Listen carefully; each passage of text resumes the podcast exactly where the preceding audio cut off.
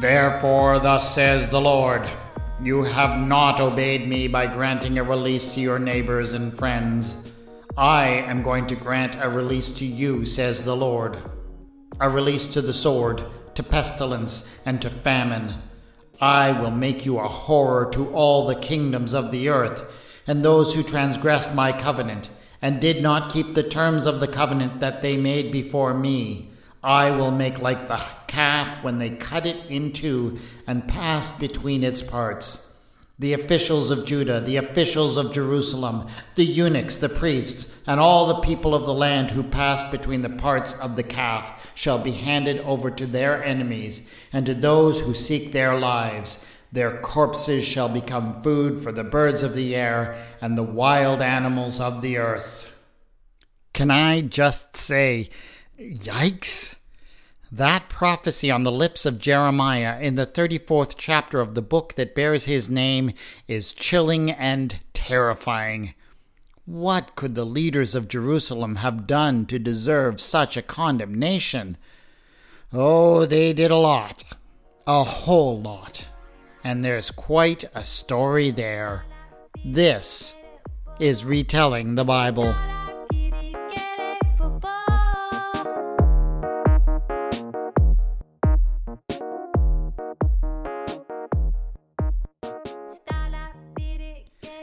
Episode 3.9 The Art of Breaking the Deal.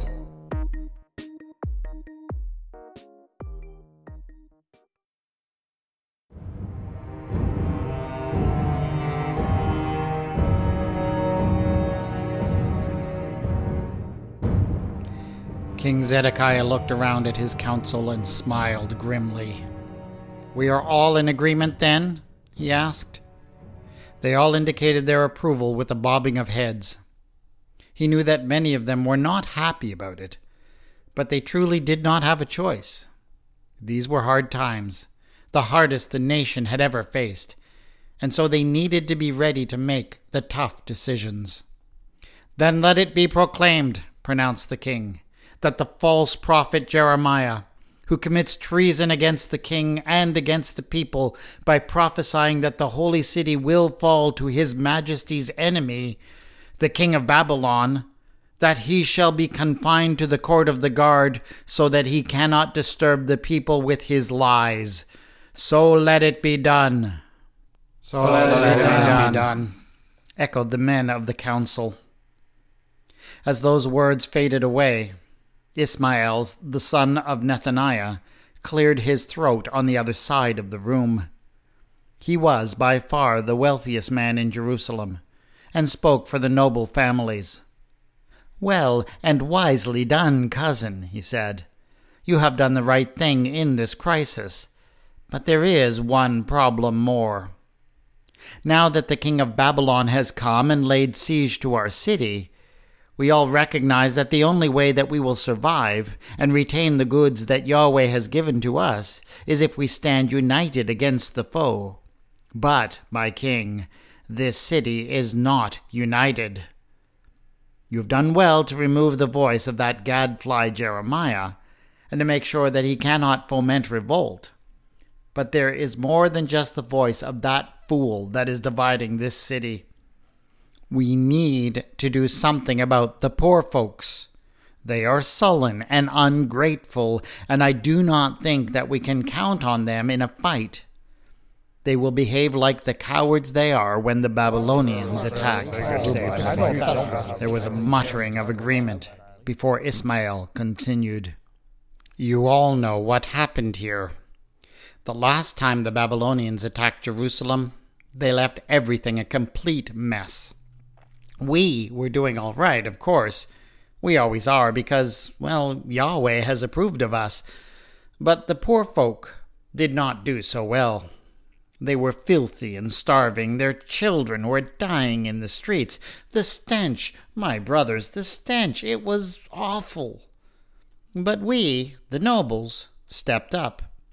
We lent the people food and money so that they could stop inconveniencing us by dying. And then, when they showed their lack of quality by pay- failing to pay their debts, we graciously took them to be our slaves and to serve us. but they have no gratitude. And I do not trust that they will sacrifice themselves to save us when it comes to a battle. Most of the men in the room, who were frankly terrified at the prospect of the impending battle, had grown increasingly vocal in their anger as Ismael delivered his tri- diatribe against the slaves. But one man had grown rather thoughtful. His name was Zephaniah, and he was the second priest in the temple of Yahweh in Jerusalem. The chief priest, Seraiah, might be the one who did all of the ceremonial work that went with his role, but everybody knew that when it came to interpreting the religious law, you had to turn to Zephaniah. His voice was soft when he spoke, but he commanded such authority that everyone listened.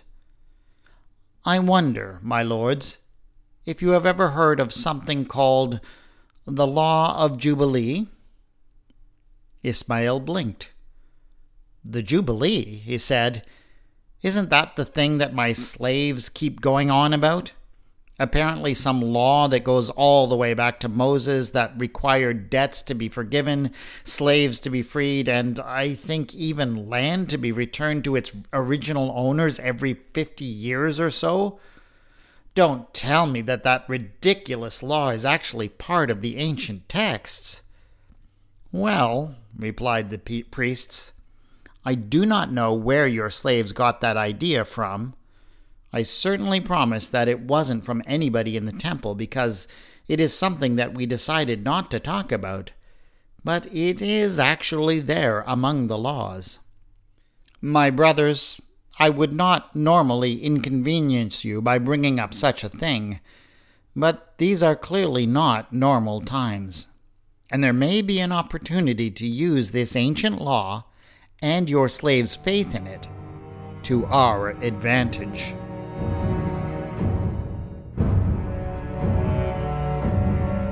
The Royal Council debated a very long time that afternoon, but in the end they chose to adopt Zephaniah's proposal. The king would proclaim a year of jubilee and have the ram's horns sounded throughout the city and the nobles would vow to release their slaves as well as forgive the debts that had enslaved them in the first place. This had been a hard sell for the nobles, of course, but the priest won them over in the end by explaining to them what the potential upsides and downsides were. Listen, lords, he said. What is the worst thing that can happen here? The worst, complained one of the said lords. I'll tell you the worst. The Babylonians will take the city and destroy it. We will lose everything. Exactly, crooned the priest. And what will the king of Babylon do? What the Babylonians always do. You and all the leading citizens will be carried off into captivity. And what will happen to your slaves then? Do you think that your new Babylonian masters will let you keep them? Not at all. They will all be left behind to fend for themselves. And may Yahweh help them if they don't have us to take care of them, interjected Ismael. So, continued Zephaniah, if the very worst happens, what will you have given up by releasing your slaves? Nothing. All right, said the king. But we didn't rebel against Babylon to lose, did we? We want to know what happens when we win. Do you really want us to give up our slaves then? All right, my king, of course we're going to win. It is the will of Yahweh, soothed the priest. But such a victory will only come at great cost. Many will die. If you release your slaves, they will fight on the walls, and they will die sadly. But I dare say to you, my lords, better them than you and me. And at the end of it all, when the dust settles, even if we win, this city will be a mess. There will be no food, no supplies, no nothing except, well, don't think my fellow priests and I haven't noticed the food that you lords have squirreled away in your secret stores. So, if, I mean, when we win, what do you think will happen to the slaves that you do release? They will all be starving in the streets with no one to feed them but you. How long do you think that it will take for the poor fools to fall into debt again, to be unable to pay? My friends, I can almost guarantee you that you will have your slaves back and soon, maybe even before spring.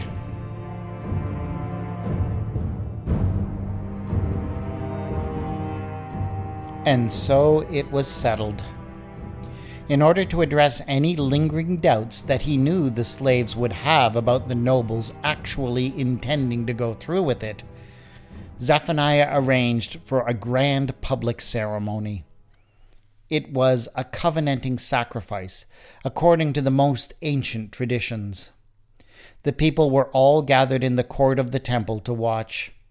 Everyone was there even Jeremiah had been brought from the court of the guards to stand as a witness, though he had been warned many times that if he so much as spoke a word, he would be struck down. Following the prayers and the songs, the animals were slaughtered. There was a heifer, a female goat, and a ram, all three years old, as well as a turtle dove and a young pigeon. They were among the few healthy animals left in the city. Before the sacrifice, the priests came and cut the animals in half, placing one half on one side of the court opposite the other half. The birds they did not cut in two, but placed one opposite the other. And then the nobles came together with the king, and they swore that they would release their slaves, and not even hold their debts against them.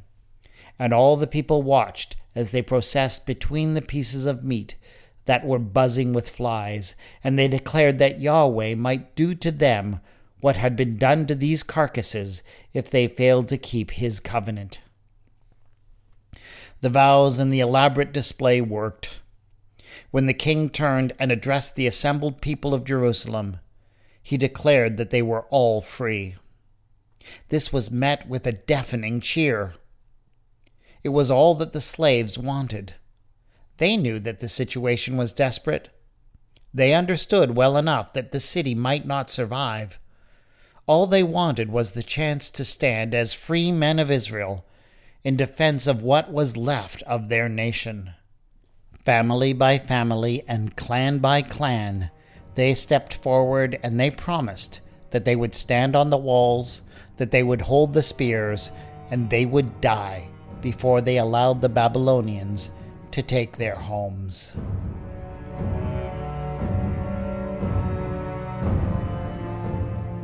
A week later, Ismael, son of Nethaniah, rose early. Something had troubled him as he lay in his comfortable bed. Something had changed, but he didn't know what it was. He went out of his house and walked to the southern gate of the city. The morning was so quiet, and as he climbed up onto the walls and looked down into the valley, he finally understood what had happened. The Babylonian army was gone. It had obviously been an orderly withdrawal. They had rolled up their tents and taken all of their animals. Only their garbage pits and a few smoldering fires remained on the empty ground.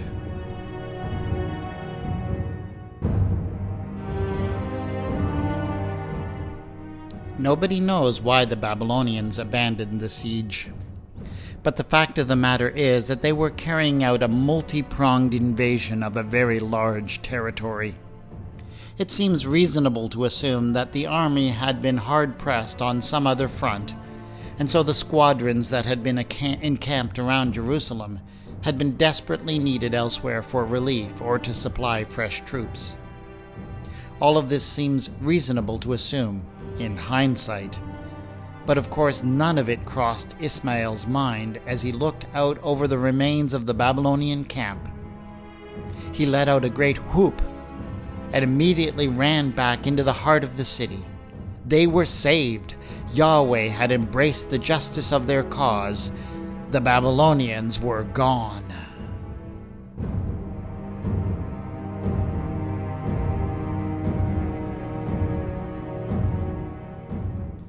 There were no announcements of official royal policy. There were no revisions of the law of Moses announced from the temple. It just happened. Now that the oppressive threat of the Babylonian army had disappeared, seemingly for good, the nobles were giddy in their relief.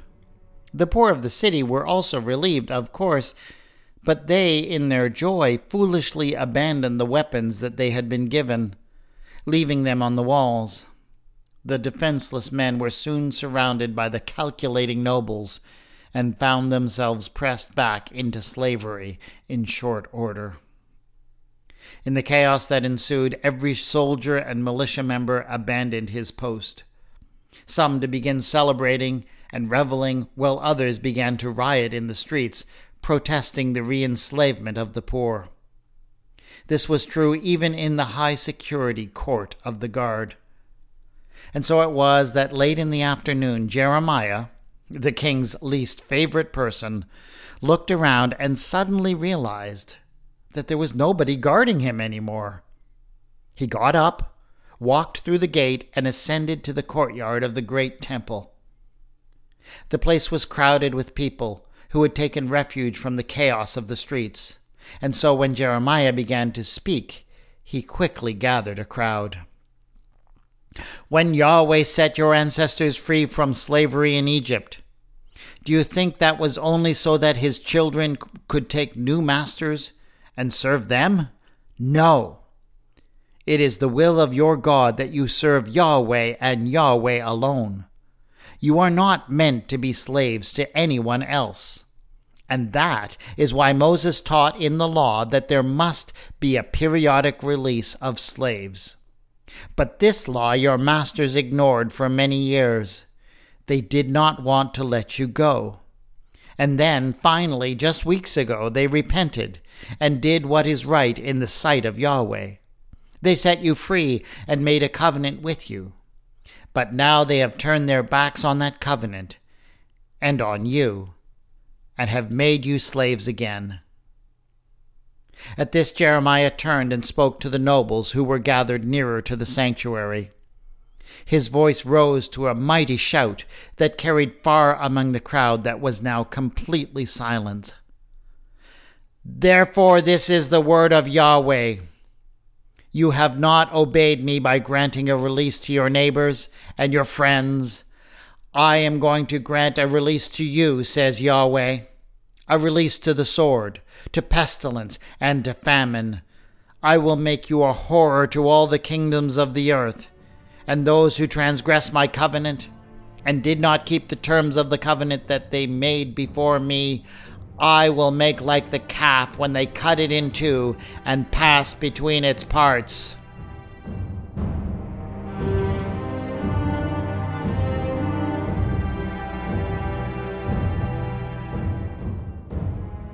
On the day when Jeremiah spoke in the temple, the king and the nobles didn't care. They had won. They had their slaves back. The mad prophet could say whatever he wanted. He couldn't take their victory away.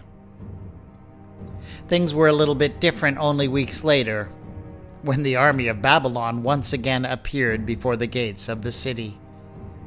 There was no more explanation for why they had reappeared than there had been for why they had left in the first place.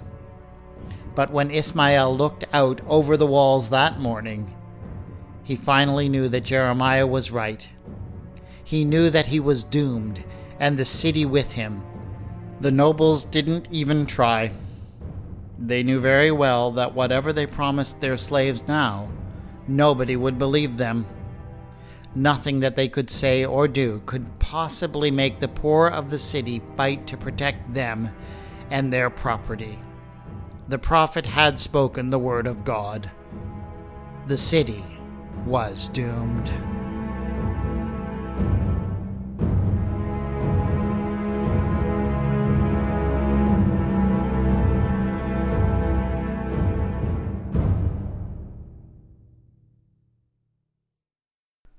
The story of the aborted release of the slaves during the siege of Jerusalem is so filled with stupidity and short sightedness that it seems, well, entirely realistic. There were indeed ancient laws practiced not only by the ancient people of Israel, but by many other surrounding nations that required the periodic release of people who were enslaved because of their debts. Debt slavery was very common throughout the region, and a practice that was very much appreciated by the wealthy and privileged. But in times of crisis or danger, it became a problem. Military defense at that time, in almost every nation, was dependent on the services of free landholders. Only they could be relied upon to fight, because only they had a stake in victory. When bad economic times led to large slave populations, the entire nation became very vulnerable. General release from captivity and cancellation of debt was a mechanism that was used to replenish the pool of potential fighters. This common policy option took on a different meaning in ancient Israel, however, where it became a sacred requirement and was included in the revered law of Moses. This made it not simply wise military policy, but gave it a divine mandate. It is not surprising that the nobility of Jerusalem, when faced with a powerful military threat, should have instituted a general release of their slaves. It is foolish, but somehow not very surprising, that they should have gone back on that covenant when they saw the immediate threat of a foreign army disappear. Jeremiah's diatribe against the wealthy people of Jerusalem is a perfect example of the power of prophetic speech in ancient Israel. Jeremiah speaks the word of the Lord, an ancient formula for inspired speech but his prophecy is entirely practical given the circumstance. Jeremiah does not need access to some heavenly voice in order to be able to predict with complete accuracy that the actions of the nobility will lead to disaster. I believe that Jeremiah's example should also embolden us to speak the word of the Lord to leaders and other powerful people who use their positions to enrich themselves at the expense of the poor in society.